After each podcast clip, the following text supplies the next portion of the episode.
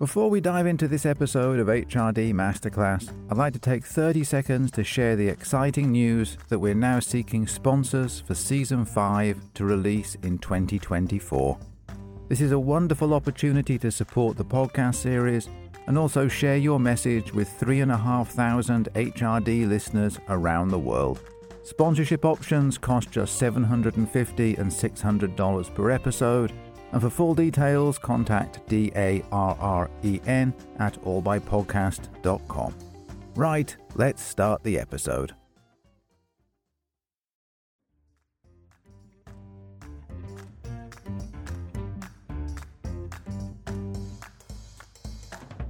Welcome to Human Resource Development Masterclass, the podcast series from the Academy of Human Resource Development, the organization that leads HRD through research.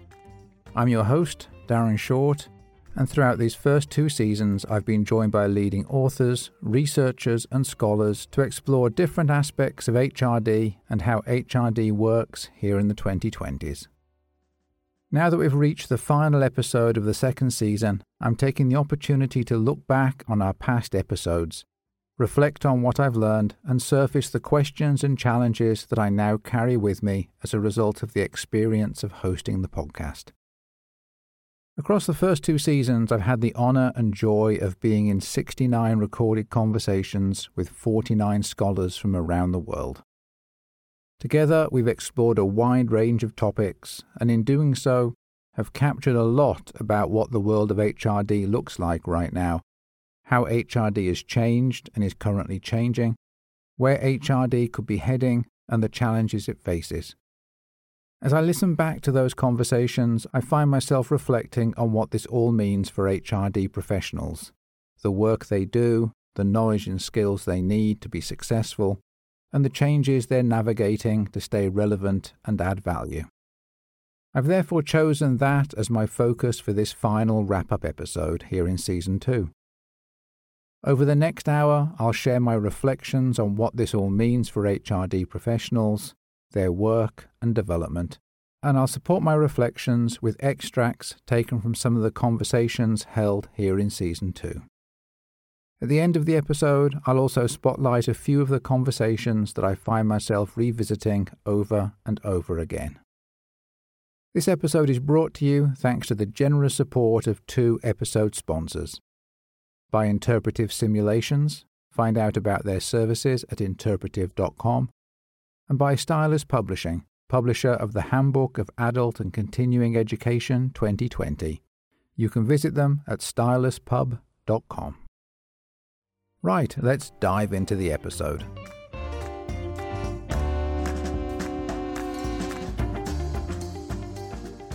HRD is an applied discipline. A lot of research and writing happens on the subject of HRD, and what really matters is how that research and writing goes on to influence HRD practice.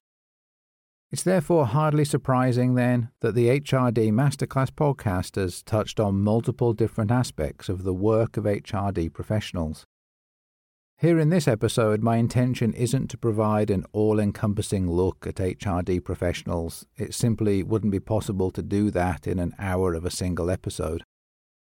Instead, I'm going to focus on what I've learned about the world of HRD professionals as a result of my conversations. To do that, I've re listened to all of those conversations and identified what strikes me as the core messages about the role and development of HRD professionals. I've then clustered those under the seven headings that I'll use to structure the episode. The seven are what I've learned about the nature of HRD work and how that's changing, what I've learned about the challenges for HRD professionals of staying relevant in a changing workplace, what I've learned about the opportunities for HRD professionals to find their voice and enable the voices of others, what I've learned about the challenge for HRD professionals of improving HRD so as to increase and demonstrate impact, what I've learned about the importance of HRD professionals partnering with others, what I've learned about what this all means for the knowledge, skills, and qualities of HRD professionals, and finally, what sticks with me, specifically, What were the extracts of conversations that I find myself revisiting over and over again? I'll take each of these in turn, starting with what I've learned about the nature of HRD work and how that's changing. Throughout, I'll refer back to the conversations from the first two seasons by sharing some of the names of guests who covered these topics. If you want to then hear more from those guests, you can find their episode and listen to the full conversation. Okay, let's now look at each of those seven headings.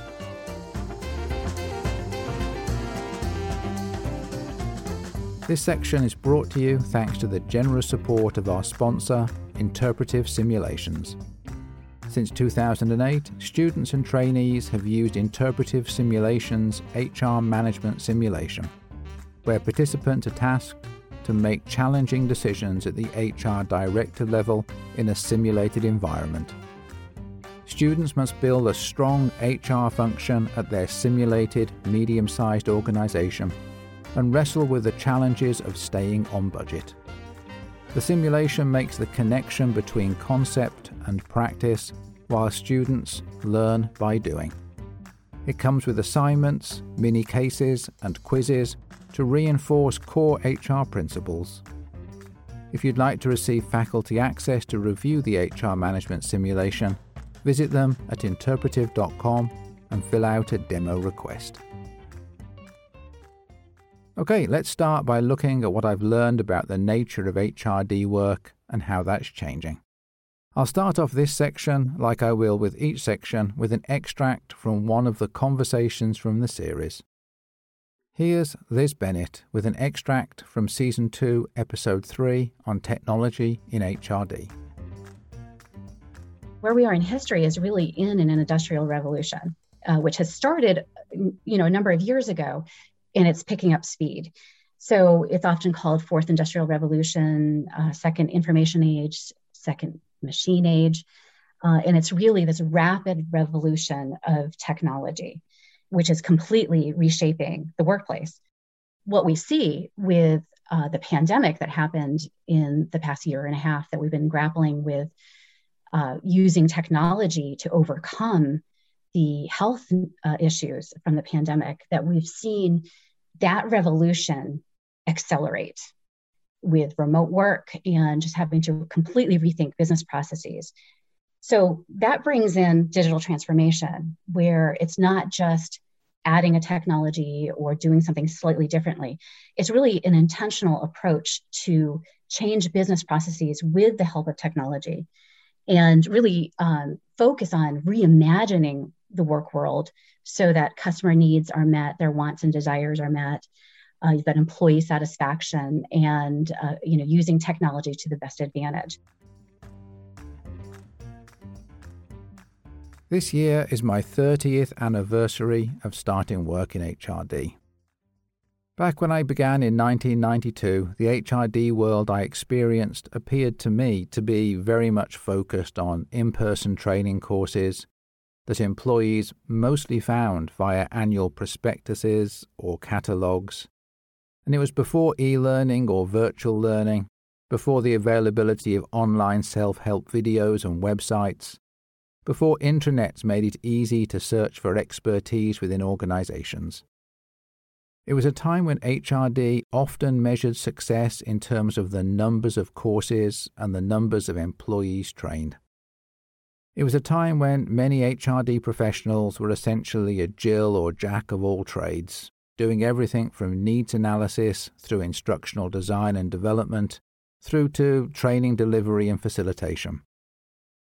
Much has changed since then, and the first two seasons of the masterclass have shone a spotlight on those changes. We heard about examples of HRD work happening in different settings, like at the national or societal level described by Gary McLean, or working within large organizations or in small and medium enterprises, as we heard about from Ciara Nolan, Michael Mustafa, and Heather Short. Within those different settings, HRD professionals can be internal to an organization as employees or operating as external consultants.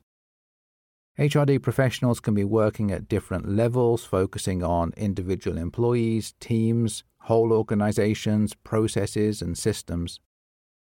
As they do that, HRD professionals find themselves focused on a wide range of initiatives, such as leadership development, as we heard about from Valerie Stead and Susan Madsen, employee engagement, as described by Brad Shuck, Kim Nimon, and Jae Young Lee, developmental relationships like coaching or mentoring, as we heard about from Andrea Ellinger and Jenny Jones, upskilling or reskilling, problem solving, as we heard about from Cheryl Brook and Michael Marquardt, and so much more. To round out the picture a little more, all of this HRD work is happening within the context of culture, and so is impacted by national culture as well as organizational cultures. And we heard about the importance of this, as well as the challenges, from Ahad Osman-Gani and Roziah Mohammed Rasdi, Michael Marquardt, and Katie Bailey. If we combine the different elements of HRD work into a single picture, it shows how that work is both broad and deep. Broad inasmuch as there's a wide range of different work happening under the umbrella term of HRD. And deep because each aspect of that work has its own specialist knowledge, processes, models, tools, frameworks, practices, and as a result, HRD work is much richer and more complex than it was when I started, and has evolved beyond structured curricula, in person classroom training, and a focus on formal learning to embrace technology, new projects, and new partnerships. This breadth and depth brings with it a series of opportunities and challenges for HRD professionals and across the two seasons, some of those opportunities and challenges were highlighted more than others. They included staying relevant in a changing workplace, finding HRD's voice and enabling the voices of others, improving HRD to increase and demonstrate impact, and partnering with others.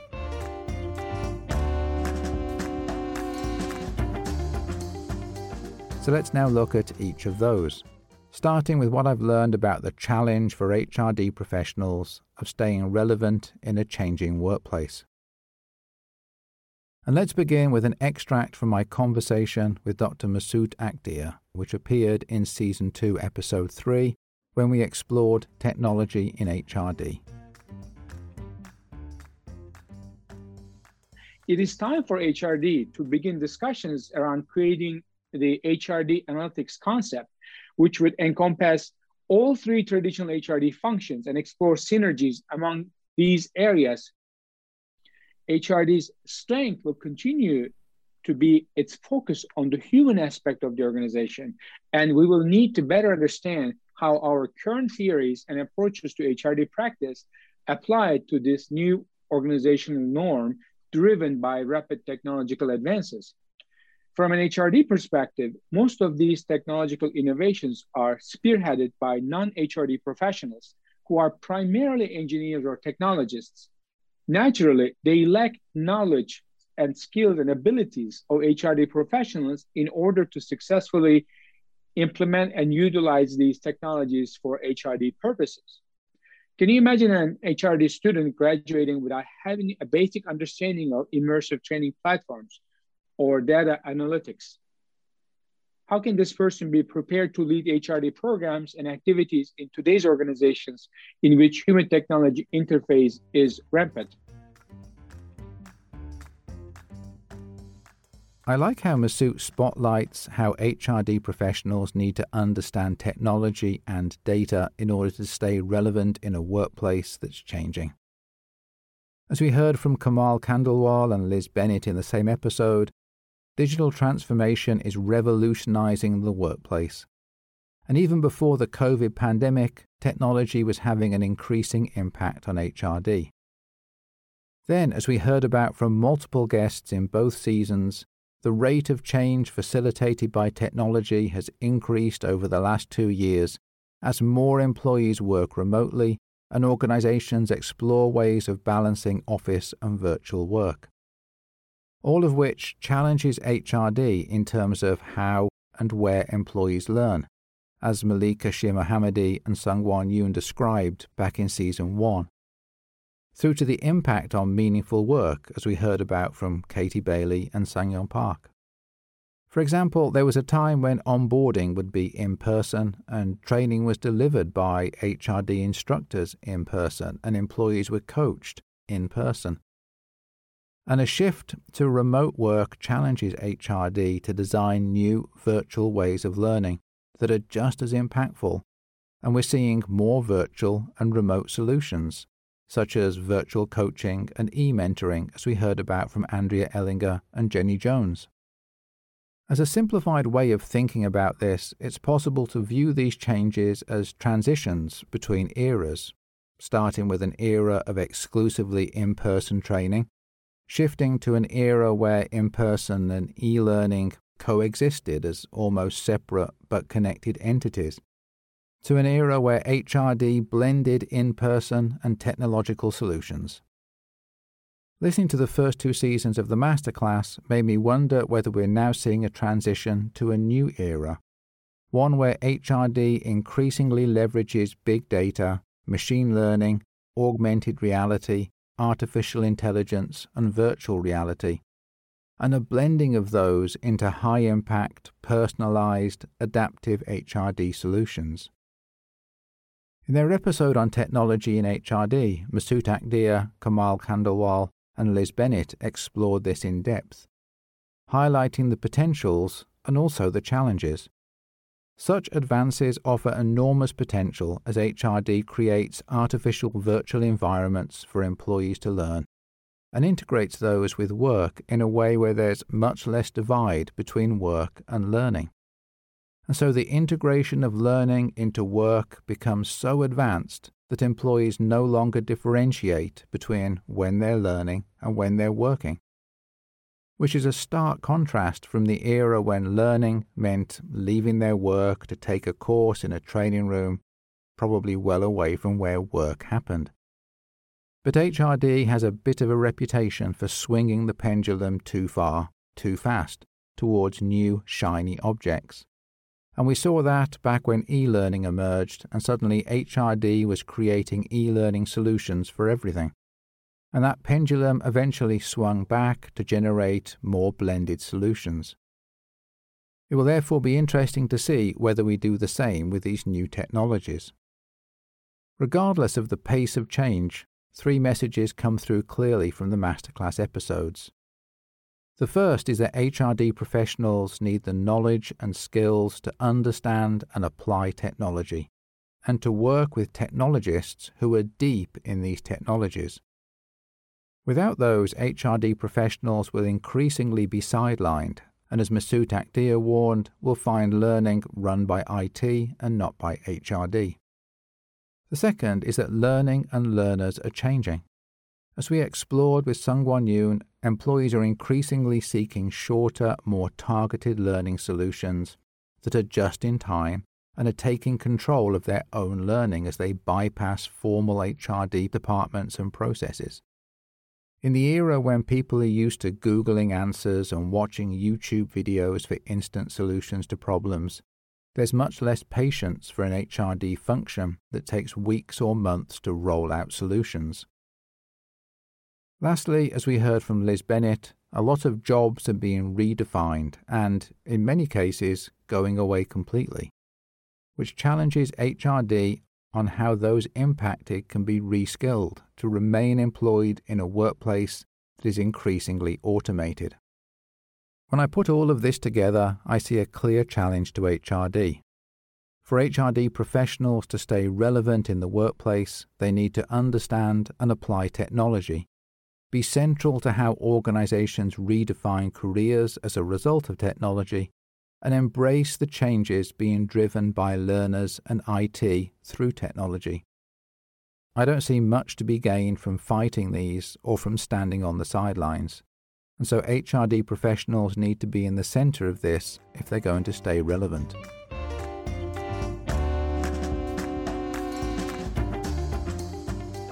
If staying relevant in a changing workplace is the first of the opportunities and challenges highlighted by the first two seasons, the second is what I've learned about the opportunities for HRD professionals to find their voice and enable the voices of others. Let's begin this section with an extract from my conversation with Chaunda Scott, taken from Season 2, Episode 5 on marginalization and privilege. Especially, you know, generally white people think sometimes that that everybody has the same opportunity, you know. So now that you know there's no more slavery and people are living next door to each other, going to the same schools. And so a common phrase that's always used, well, you know, they should just pull themselves up by the bootstraps and but it's just it doesn't work the same way. You know, I think people are seeing it from their lens, but their lens doesn't have space for you to fit into that. You know, it's not the same for you. And even though there are some opportunities, there are more opportunities that are available for people of color today. Even though when, when you get those opportunities, there's still, you know, like some challenges with marginalization. It's just not the same. It's not the same for everyone. Issues of diversity and social justice surfaced regularly throughout the first two seasons, most notably in the first season episodes on critical HRD and on diversity, equity, and inclusion, and in the second season episodes on ethics, on marginalization and privilege, and on leadership development. In these episodes, we explore the importance of HRD professionals understanding these issues, critically examining their organizations, speaking up, creating spaces for others to speak up and learn, taking action, and being prepared for all of this important work. The more I reflected on the potential for HRD being actively involved in social justice and diversity, the more obvious it becomes that HRD professionals are well placed to play central roles within organizations. As a starting point, it's critical for HRD professionals to understand these issues, including, as we heard about from Marilyn Byrd, Joshua Collins, and others, how lived experiences impact learning and performance. And as we heard about from Susan Madsen and Yonjoo Cho about understanding how gender affects learning and ways of running development programs.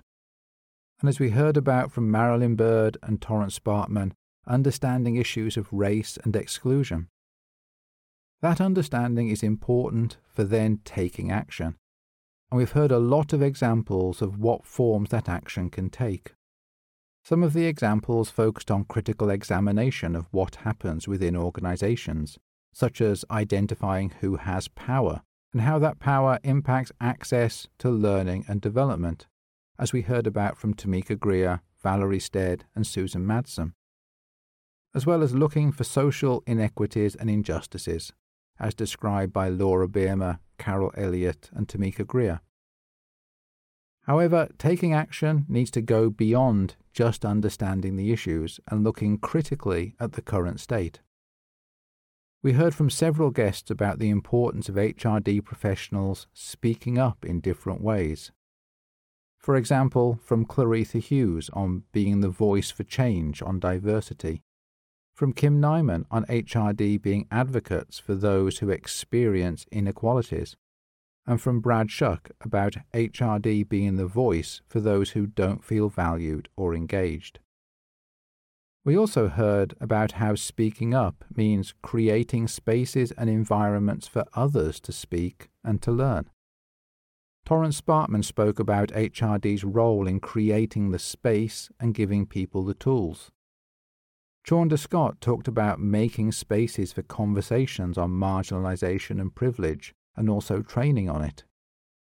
Julie Gedro and Joshua Collins in the same episode talked about creating an environment where people can talk about lived experiences. And Valerie Stead spoke about creating an environment of trust where employees can raise uncomfortable truths and challenge bias in ways of working and behavior. Beyond creating spaces and environments, we also heard a range of examples of other actions that HRD professionals can take in organizations, such as from Claretha Hughes about influencing leaders to view diversity as an ethical issue, from Joshua Collins about bystander intervention and ally development in the workplace, and from Susan Madsen and Valerie Stead about programs that target specific audiences within an organization, such as women's only leadership development. Behind all of these calls to action for HRD lies the question of whether HRD professionals are ready to take on this work. As Torrance Sparkman asked, are HRD professionals trained and educated to take this on? And what more can we be doing to prepare HRD professionals for this work and to give them the will, confidence, and equipment?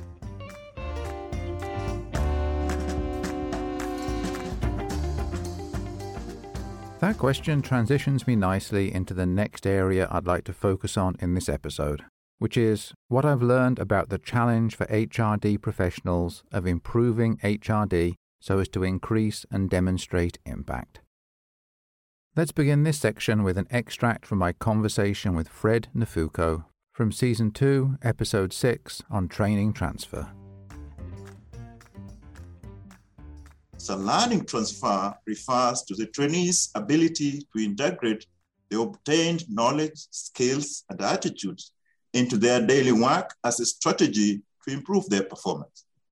According to Association of Talent Development, while organizations spend billions of dollars on training and education initiatives every year, however, there exists failure to optimally apply competencies learned in the workplace. Yes, training transfer is a problem because while organizations continually invest in training, but a gap exists between what is learned and the skills or knowledge transferred to the workplace. This gap is referred to as the transfer problem by learning and development scholar practitioners. In fact, empirical research estimates that between 52% and 92% of acquired learning is lost within a year following training. So this leads to failure to show returns on investment and therefore creates the training transfer problem. HRD has traditionally struggled with demonstrating its impact on organizations. As Darlene Russ-Eft and Jay Kerr described in their episode on evaluation, HRD's approach to evaluation is often atheoretical, separated from what we know from research, and based on collecting vast quantities of data that often do little but demonstrate activity as opposed to impact. In a world of HRD practice that, as Richard Swanson and Linda Perrotin described, is often informed by the latest fads rather than by practices validated by research, we too often hear examples, like the one shared by Ron Jacobs, that employees report that training doesn't help them to learn their jobs, or the one from Thomas Garavan that there's very little evidence of a causal link between investment in HRD and organizational performance. And, as Richard Swanson said, much performance improvement happens without HRD involvement. Back in season one, Karen Watkins said that the real test of learning is whether it's applied. And as Wendy Ruona and Fred Nafukho pointed out in the training transfer episode, HRD therefore has a problem when so little training actually transfers back to the job. This often leaves HRD falling back on a business case argument that investing in people is simply the right thing to do. So, what have we learned from the first two seasons about how HRD can improve its practice, add value, make an impact, and demonstrate it? Part of the answer lies with HRD broadening its approach to seek new ways of adding value in areas like action learning, employee engagement, and meaningful work and part lies in HRD embracing areas of technology and data analytics to see better ways of impacting organizations. Whatever the focus of HRD's work, there are, however, two core issues at the heart of adding value and demonstrating impact. That of closing the HRD research to practice gap, and that of improving training transfer. Without these, HRD runs the risk of broadening its scope of work without actually changing behaviours.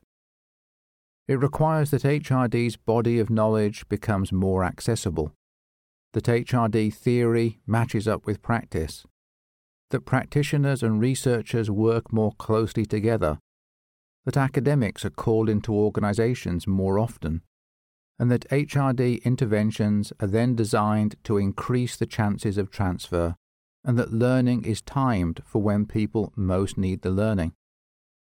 There's a lot more to solving this problem, and so I'm simply spotlighting a few of the actions that came out of the first two seasons that are needed to increase HRD impact within organizations.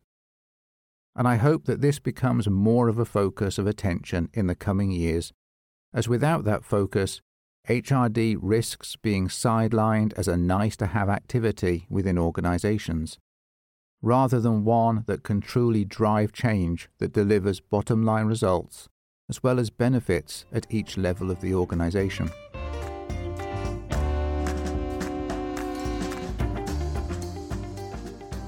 One of the often cited challenges faced by HRD is that of where it sits within the organization. That HRD functions are limited by being a part of HR. And so I'll use that challenge as a transition into my next focus area for the episode, which is what I've learned about the importance of HRD professionals partnering with others. Let's start by listening to an extract of my conversation with Julie Gedro from episode 2, season 5 on marginalization and privilege.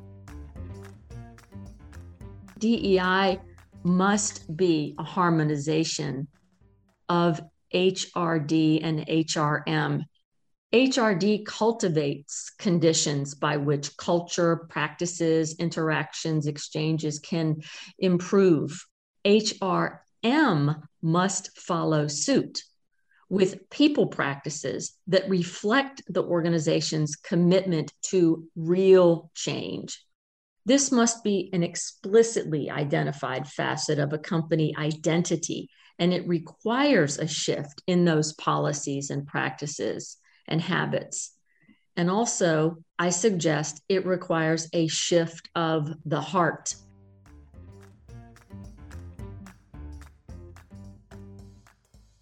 When I listen back at the episodes from seasons 1 and 2, I find four main types of partnerships being referenced partnerships with HRM, partnerships with managers, partnerships with individual employees, and partnerships with externals. And so I'll look briefly at each of these in turn, starting with partnerships with HRM. In many organizations, HRD is part of a wider HR team that's often dominated by HRM functions like talent acquisition, compensation, benefits, and HR business partners. As we heard from Holly Hutchins, Thomas Garavan, and Linda Perrotin, this structural positioning within organizations can generate challenges, not least by separating HRD from business leaders and strategy with HRD finding itself often having to work through HRM. It has also led to HRM encroaching on traditional HRD spaces. At the same time, the closeness to HRM also offers opportunities for closer partnerships and collaborative work to address organizational issues in a more systemic and systematic way. We heard from Rajashi Ghosh and Kim Nimon about how HRD and HRM can partner on careers, integrating learning paths with job families, career paths, and pay levels. And we heard from Marilyn Byrd about how HRD can work with HRM on diversity, and from Jay Young Lee on HRD and HRM partnering on employee engagement and from Julie Gedro on HRD and HRM working together to address marginalisation and inequities arising from privilege. Those partnerships offer tremendous opportunities for HRD, especially if they happen while also recognizing HRD's potential to go beyond what HRM can do. As Holly Hutchins described in our conversation, HRD can bring a different approach to HRM based on HRD's different set of experiences, values, and tools. And so the key could well be finding ways of partnering with HRM that doesn't prevent HRD from also having its own unique role and impact within organizations. The second area of HRD partnerships that was surfaced in seasons 1 and 2 was that of HRD partnering with managers. In my conversation with Rajashi Ghosh, she described HRD as a shared responsibility with managers and with individuals. And the significance of the manager role in development was similarly stressed by others, including Victoria Marsick and Kim Nimon, who talked about the role of frontline and middle managers in developing and engaging employees. And by Kim McDonald, who talked about manager support on career development and by Andrea Ellinger and Jenny Jones, who talked about HRD supporting managers who are coaching and mentoring employees. Another important role for managers in the HRD process is that of supporting the transfer of learning. And Wendy Ruona and Fred Nafukho spoke about the importance of preparing managers for training transfer to ensure that those managers deeply support the transfer of learning into work. The third area of HRD partnerships is that of partnering with employees who are increasingly in a position to plan and manage their own training. As Fred Nafukho and Wendy Ruona described, HRD can prepare employees for both learning and then transferring that learning, as well as can work with peers of those who are in learning to ensure that those peers, like managers, are supporting training transfer. Increasingly, HRD also partners with employees in the form of employee resource groups, and this was explored by Julie Gedro and Marilyn Byrd. The final area of HRD partnerships is that of HRD internals partnering with externals. Toby Egan and Gary McLean both shared examples of HRD operating as an external resource contracted to work within an organization with examples of in house HRD teams leveraging externals. At an extreme, that can look like the version described by Victoria Marsick and Karen Watkins, where organizations essentially outsource HRD functions to vendors. Most typically, though, just selected parts of HRD are outsourced. And so, as Jenny Jones described, HRD needs to determine whether it's right to use an internal versus an external resource. Of course, there are times when in house teams don't have the expertise internally, and so contract with vendors to bring in that subject matter expertise. And two examples of that were shared by Liz Bennett in talking about buying in AI, VR, and AR expertise, and by Chaunda Scott, who talked about buying in expertise on marginalization and privilege. As Chaunda stressed, that process of buying in comes with challenges, including the challenge of carefully selecting the right external partner to work with. Similarly, Karen Watkins talked about how outsourcing can limit the building of internal capacity. And Toby Egan talked about the risks that come with buying non customized, out of the box solutions. If we take a look at it as a whole, HRD is increasingly having an impact through partnerships, whether by working with and through HRM with managers and employees, and with third parties. And increasingly, HRD professionals need to develop the skills needed to select partners and to work with them in their different forms. And that transitions us nicely into the next section of the episode, which explores what I've learned about what this all means for the knowledge, skills, and qualities of HRD professionals. This section of the episode is brought to you thanks to the generous support of our sponsor, Stylus Publishing. Stylus is proud to partner with the AAACE to bring you the 2020 edition of the Handbook of Adult and Continuing Education. With over 80 contributors, the handbook is designed to engage and inspire readers to seek new paths in uncertain and complex times, ask questions, and to help the HRD and adult education fields to flourish. Read a sample chapter of the book at www.styluspub.com. To start off this section on the knowledge, skills, and qualities of HRD professionals, I'd like to play an extract from my conversation with Andrea Ellinger, which appeared in Season 2, Episode 10 on coaching. When I think about the knowledge that's required, uh, certainly with the intentions of coaching to be developmental and very growth oriented, then to me, an understanding of how adults learn, develop, and change is really important. Adult development models and theories would also be core areas. Uh, certainly, a lot of the the published literature on coaching more generally speak to you know the importance of drawing on insights from the fields of psychology, sociology, because of the varied context that coaching occurs in. Certainly, communication studies is really important. Leadership and management is a core area given that a lot of coaching is done to enhance leadership and management capacity and capability.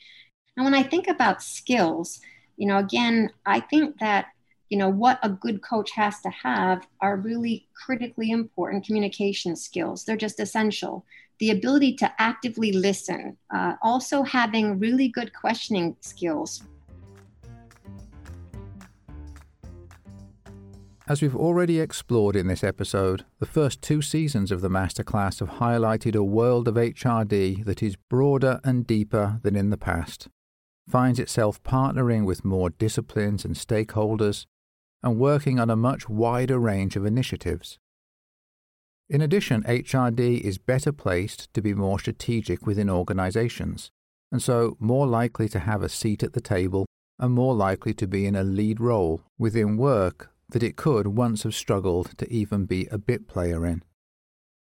All of which has a significant impact on the work of HRD professionals and, as such, on the knowledge, skills, and qualities of those who work in HRD.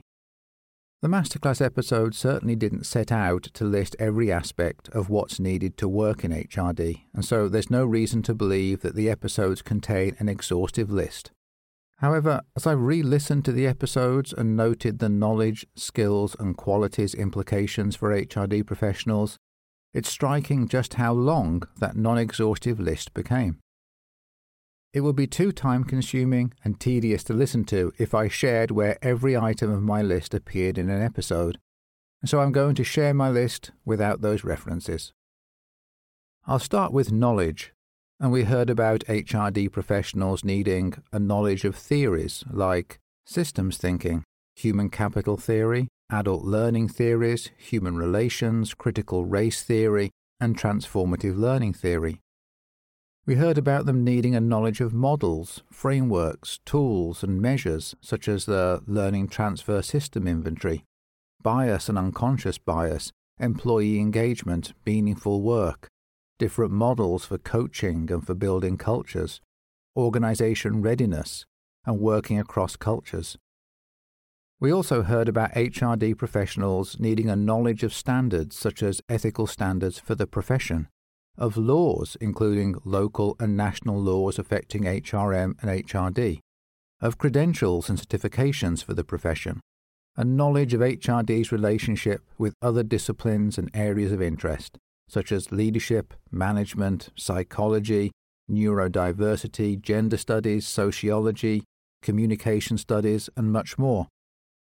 To add to this significant body of knowledge is the need to stay on top of a constantly changing body of literature and best practices.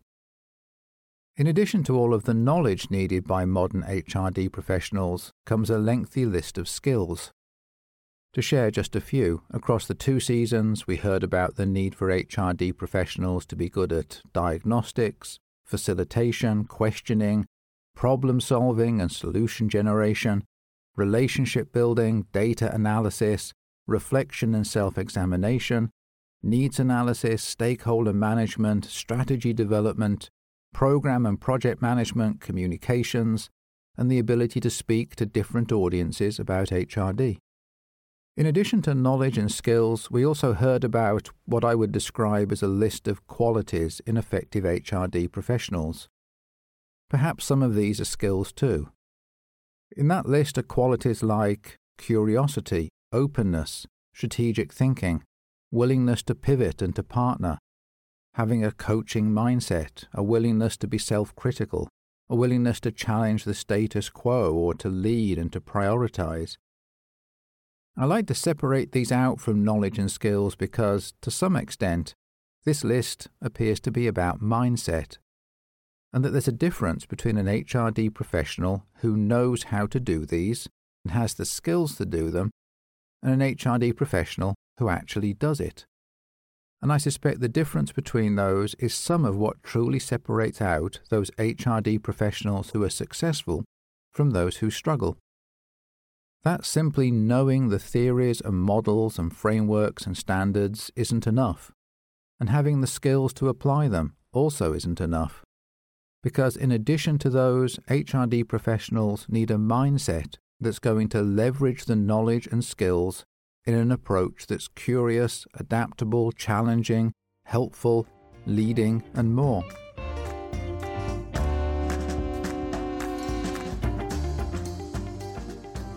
As I move into the final section of the episode, let's pause a moment and see how far I've come. In brief, having spoken to 49 HRD scholars from around the world and listened to those conversations multiple times, I'm sitting with the picture of an HRD world that has changed a lot over the last 40 years. It's broader and deeper than it ever has been, and HRD professionals are better positioned than ever before to play impactful strategic roles in organizations of different sizes and beyond that into communities and societies. And to have that impact, HRD professionals need to stay on top of an ever expanding knowledge base with the skills needed to apply that knowledge in different settings and with a mindset that positions them for success. When I started in HRD in 1992, it all felt simpler than that. Perhaps it never was simpler, perhaps it's always been this messy, and it was easier in 1992 to just focus on a narrower world of HRD with a shorter list of less challenging demands.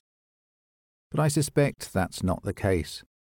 I also suspect that things aren't going to return back to simplicity. The world appears to have a way of becoming increasingly complex, and even the technologies that are designed to simplify life typically end up making it messier. So, if that's the case, the challenge to HRD professionals becomes clearer. Embrace the breadth and the depth of the profession. Understand the knowledge base and all that goes with it. Sharpen your skills and gain the experience. And most importantly, develop the mindset that will position you to use the knowledge and the skills within organizations. So, those are the themes that surface for me as I listen back through the first two seasons of Human Resource Development Masterclass. As I look forward to a third season, I'll definitely carry those themes with me and see how they change as we explore different aspects of HRD. As with my wrap up at the end of season one, I found that I'll also be carrying with me a few extracts of conversations that I find myself returning to multiple times. These are the conversations that jump into my head when I'm least expecting it, that I've sat with and pondered, and as such I return back to them over and over again because there's something intriguing about what was said that can't be ignored. And I have five short examples from the second season that I want to play for you in the hope that hearing them again gives you a chance to pause, like I've done, and sit with these statements for a while. Up first, you'll hear Claretha Hughes from Season 2, Episode 2 on ethics in HRD.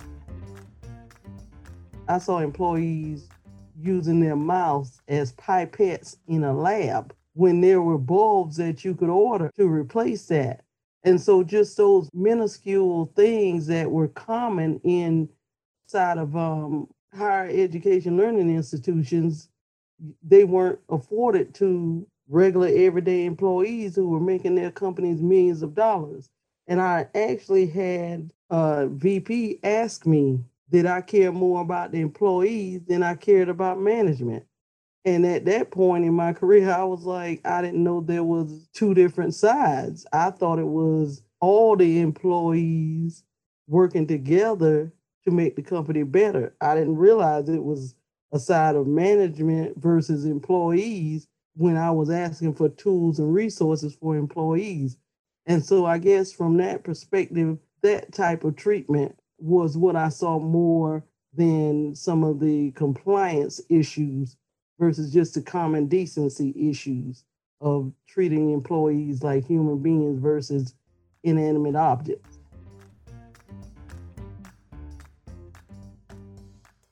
Up next, you'll hear from Brad Shuck from Season 2, Episode 4 on employee engagement. I could just tell story after story after story about people who have been in places of work, but yet never felt valued, never saw equity, never felt like they could raise their hand in a meeting. And man, what else would you expect from that particular context? But putting it into a new context is transformational. And so for me, engagement isn't about expectation. It's about anticipation. It isn't about transaction like social exchange theory would suggest to us. It's about transformation. It's about I'm different and this is different as a result of this experience. And and that's that's what real engagement for me is all about. And that's why I'm passionate about this because I believe that people who live and work in places who experience high levels of engagement, they fundamentally live a different life. Next, you'll hear from Joshua Collins from Season 2, Episode 5 on marginalization and privilege. The biggest force which limits change is that some people don't want to promote change because effective change will require the acknowledgement of wrongdoing. We can't address marginalization and privilege until we allow the truth about people's experiences to surface no matter how uncomfortable it makes us. I also think another force is simply that more explicit and implicit bias than we usually want to acknowledge exists. I know white people who want to pretend that slavery in the United States was so long ago, but the reality is that there are Black people living right now whose grandparents were literally born into slavery. I know heterosexual people who want to argue that because Glee had a few stereotypical characters, gay rights are solved. So we cannot accept vantage points which are disconnected from reality. We really just can't. Bias exists. So, what will your organization do about it?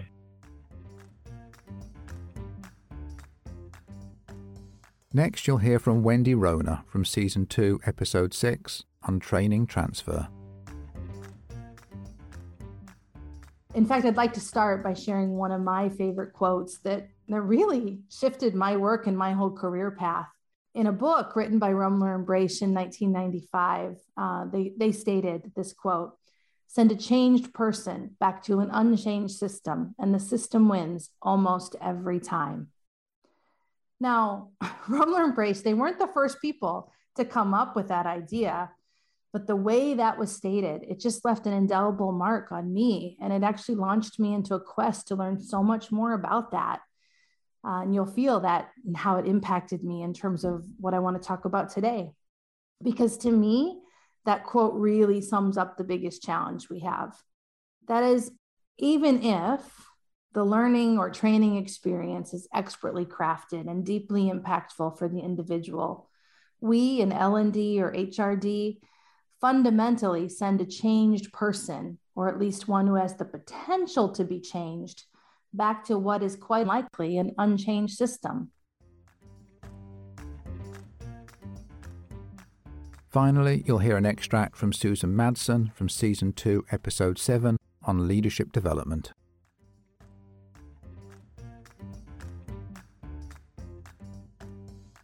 When I teach uh, leadership courses, I have uh, all my students grab a book, but I said, I always say research based.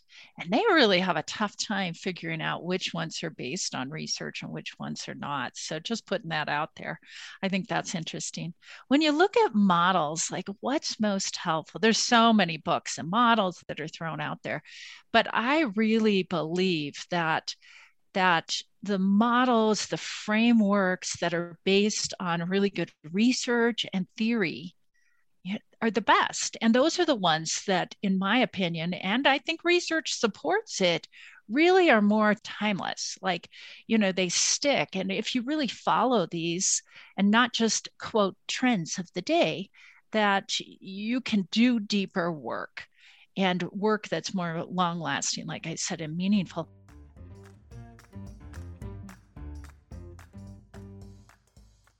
I hope that one or more of those five extracts proves to be helpful in your own reflection and in your own HRD journey. And with all those still rumbling around in your mind, I'd like to thank our episode sponsors, without whom this episode would not have been possible. I encourage you to check out Interpretive Simulations by visiting them at interpretive.com and also Stylus Publishing, publisher of the Handbook of Adult and Continuing Education 2020, and you can visit them at styluspub.com. Thank you for listening to this second season. It's been an honour to spend time with you, and I hope that we'll be together again for the third season. Until then, stay safe. This is Darren Short signing off from the Human Resource Development Masterclass.